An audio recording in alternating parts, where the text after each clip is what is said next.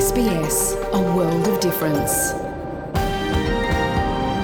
You're with SBS Swahili on mobile, online and on radio. Unasikiliza idhaa ya Kiswahili ya SBS kwenye simu ya mkononi, mtandaoni na kwenye redio. Ni wakati mwingine tunakutana katika makala haya ya lugha ya Kiswahili. Jina langu ni Frank Mtao, na leo hii yaliyojili ni kadha wa kadha, hususan kuangalia sakata la kufungwa kiongozi mdogo au kiongozi mchanga huko nchini Tanzania miaka 30 e, kwa zua gumzo na nini ni kilichopelekea au nini alichokiomba mahakamani. Ungana nami katika makala hii ya leo, lakini kabla hatujafika huko, hebu tusikilize basi kwanza taarifa ya habari kutoka hapa idhaa ya Kiswahili ya SBS na huu hapa ni muktasari wake. Kiongozi chama cha Leba John McKay ajiuzuru. Australia yapata matibabu ya ziada ya COVID-19 na wanawake waathirika unyanyasaji wa majumbani kulipwa. Na katika habari za kimataifa, mitazamo yaibuka kufungwa kwa Sabaya na kuuliwa kwa mbunge Uingereza, polisi yadai ni ugaidi.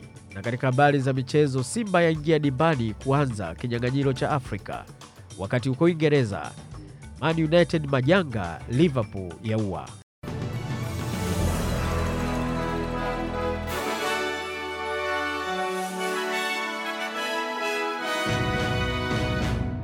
Ifuatayo ni taarifa ya habari kutoka hapa idhaa ya Kiswahili ya SBS. Tunaanza na habari za kitaifa. Msomaji ni Frank Mtao. Kiongozi wa zamani wa chama cha Leba John McCain ajiuzuru kutoka bunge la New South Wales. Kiongozi huyo wa chama cha Leba upande wa jimbo la New South Wales ameujiuzuru na kusababisha uchaguzi mdogo wa tano katika jimbo hilo.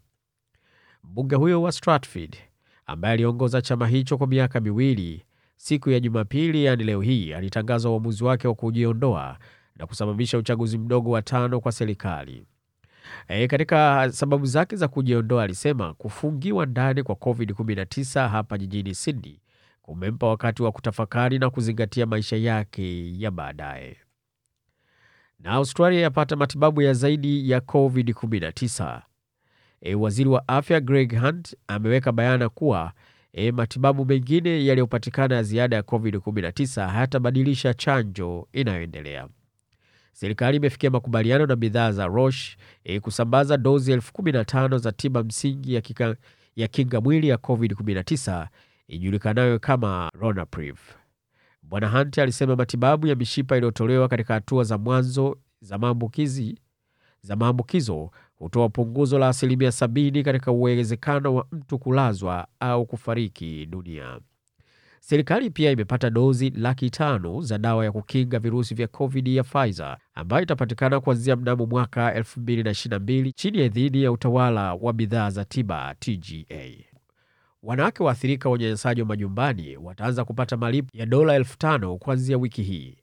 Malipo hayo ya kuepuka vurugu ambayo yatapatikana kuanzia Jumanne yanakuja wakati majimbo na wilaya nyingi zimeripoti kuongezeka kwa idadi ya visa vya unyanyasaji wa majumbani wakati wa kufungiwa ndani kutokana na janga la korona. Na tutaarifiwa kuwa huko Tasmania hakuna virusi vilivyopatikana wakati kufungiwa ndani kwa eneo la kusini kukiendelea.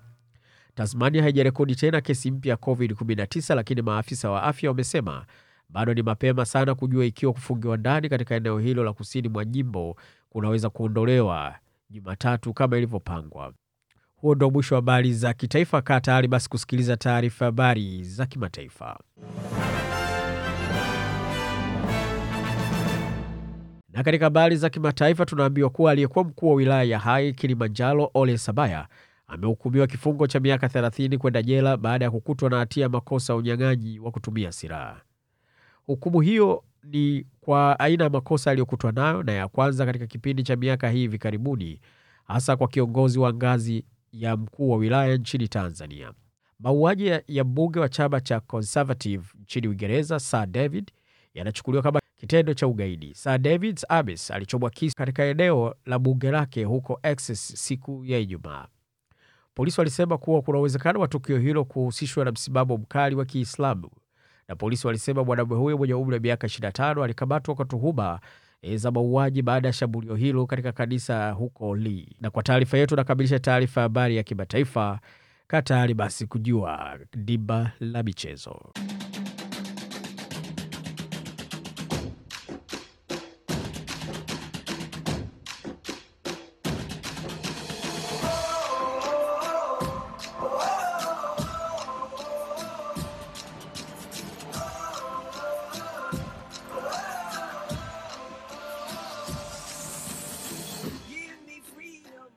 Na katika dimba la michezo tunaanza na huko nchini Tanzania au kuelekea Botswana ambako timu ya, ya Tanzania ya Simba Sports Club yenye mashabiki rukuki Afrika Mashariki imeelekea nchini Botswana e, kwenda kuanza mpambano wake na Galaxy FC e, katika mipambano yake ya kombe la mabingwa Afrika.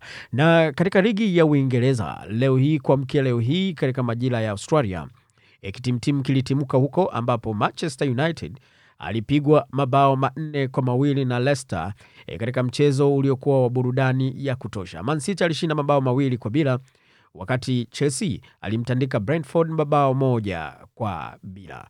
E, wiki hii tutashuhudia Arsenal akimkaribisha Crystal Palace na Newcastle akipambana na Tottenham. Wakati mechi hizi kabla ya mechi hizi, mechi ya awali Liverpool alimtandika Watford kwa mabao matano kwa bila. E, kwa matokeo zaidi na kujua nini yaliyojiri katika duru na kujua yaliyojiri katika michezo tutaungana na Gode Migerano hapo baadaye katika dulu la michezo. Na kwa taarifa hiyo basi, tukamilishe taarifa hii ya habari kutoka hapa idhaa ya Kiswahili ya SBS. Jina langu ni Franki Mtao, usiende mbali, kwani tumekuandalia makala kemkem kuhusiana na Sabaya na vilevile vile kujua yaliyojiri huko Afrika Mashariki na Kati kwa ujumla, na pia dulu la michezo.